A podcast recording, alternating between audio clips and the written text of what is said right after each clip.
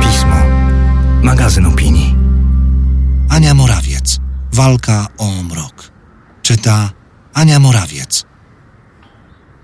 Wybrzeże Antarktydy, cieśnina Gerlasza. Kilka łodzi pontonowych, a w nich turyści, zachwyceni oszałamiającym widokiem leśniących gór lodowych.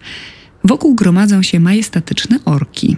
Radość z ich obecności jednak szybko mija, gdy turyści orientują się, że żywiołowa aktywność ssaków ma na celu upolowanie i pożarcie drobnego pingwina, który właśnie desperacko przed nimi ucieka.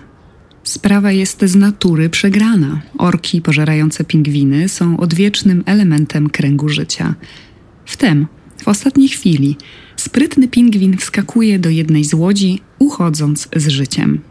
Na nagraniu z tego wydarzenia widać, jak nielot przygląda się swoim wybawicielom, nieco zdezorientowany. Naturalny cykl został przypadkiem przerwany desperacką wolą życia. Jak wtedy, gdy w listopadzie 2020 roku około 100 Grindwali z rodziny delfinowatych utknęło na zachodnim wybrzeżu Sri Lanki. Szczęśliwie udało się je zepchnąć z plaż z powrotem do oceanu, ale mieszkańcom i policji musiała pomóc marynarka wojenna podejmujemy coraz więcej inicjatyw, które, nawet jeśli zrodzone z antropocentrycznej perspektywy, rozczulają uporem w podejmowaniu współpracy człowieka z naturą. Na przykład w Wielkiej Brytanii, gdzie powstaje Beeline, czyli sieć 3-kilometrowych ścieżek dla owadów. Łączą one najlepsze pozostałe siedliska łąkowe w Wielkiej Brytanii, ułatwiając zapylaczom i innym owadom przemieszczanie się, zaburzone przez gęstą sieć autostrad samochodowych. Inicjatywa organizacji pozarządowej Backlife zakłada także odtworzenie 150 tysięcy hektarów kwiecistych siedlisk. Ogólnokrajowy projekt ruszył w marcu. Z kolei firma Google zapowiedziała nową funkcję w aplikacji Google Maps, która domyślnie wskaże trasy najbardziej przyjazne środowisku, generujące najmniejszy ślad węglowy. Algorytm weźmie przy tym pod uwagę wiele czynników, takich jak korki czy nachylenie terenu.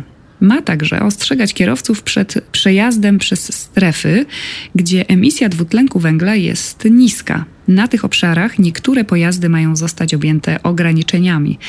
Nowa funkcja w Google Maps ma ruszyć w Stanach jeszcze w tym roku.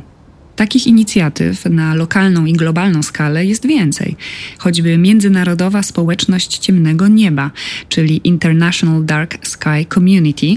W Polsce to m.in. program Ciemne Niebo, która gromadzi coraz więcej przeciwników zanieczyszczającego naszą planetę i deregulującego biorytmy wszystkich organizmów wszechobecnego sztucznego oświetlenia. Jego przedstawiciele apelują o ustanawianie sanktuariów przyrodniczych, w których niebo jest na tyle ciemne, że widać gwiazdy, bo do życia potrzebujemy także ciemności.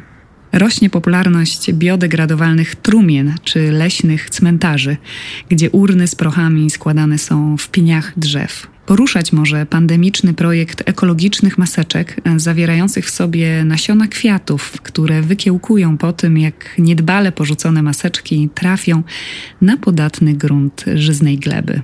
Czy jest na to szansa? Być może niewielka, Podobnie jak szansa na uratowanie Arktyki, jeśli pionierski projekt naukowy przyniesie pozytywne efekty.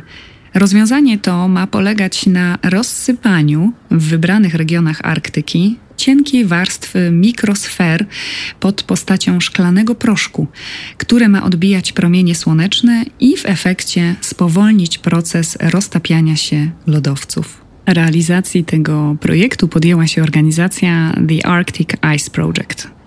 Moje serce jest za małe, by zasilić krwiobieg świata. Krwiobieg świata jest za wielki na moje małe serce. Ten dwuwers poety i prozaika Tymoteusza Karpowicza jest według mnie właśnie o tym. Nie jesteśmy w stanie w całości poznać, dotknąć ani zrozumieć drugiego człowieka, a w tym wypadku natury. Ale wciąż, nawet wobec z góry założonej przegranej, podejmujemy staranie. Felieton ukazał się w 41. numerze miesięcznika Pismo, magazyn opinii. Czytała Ania Morawiec.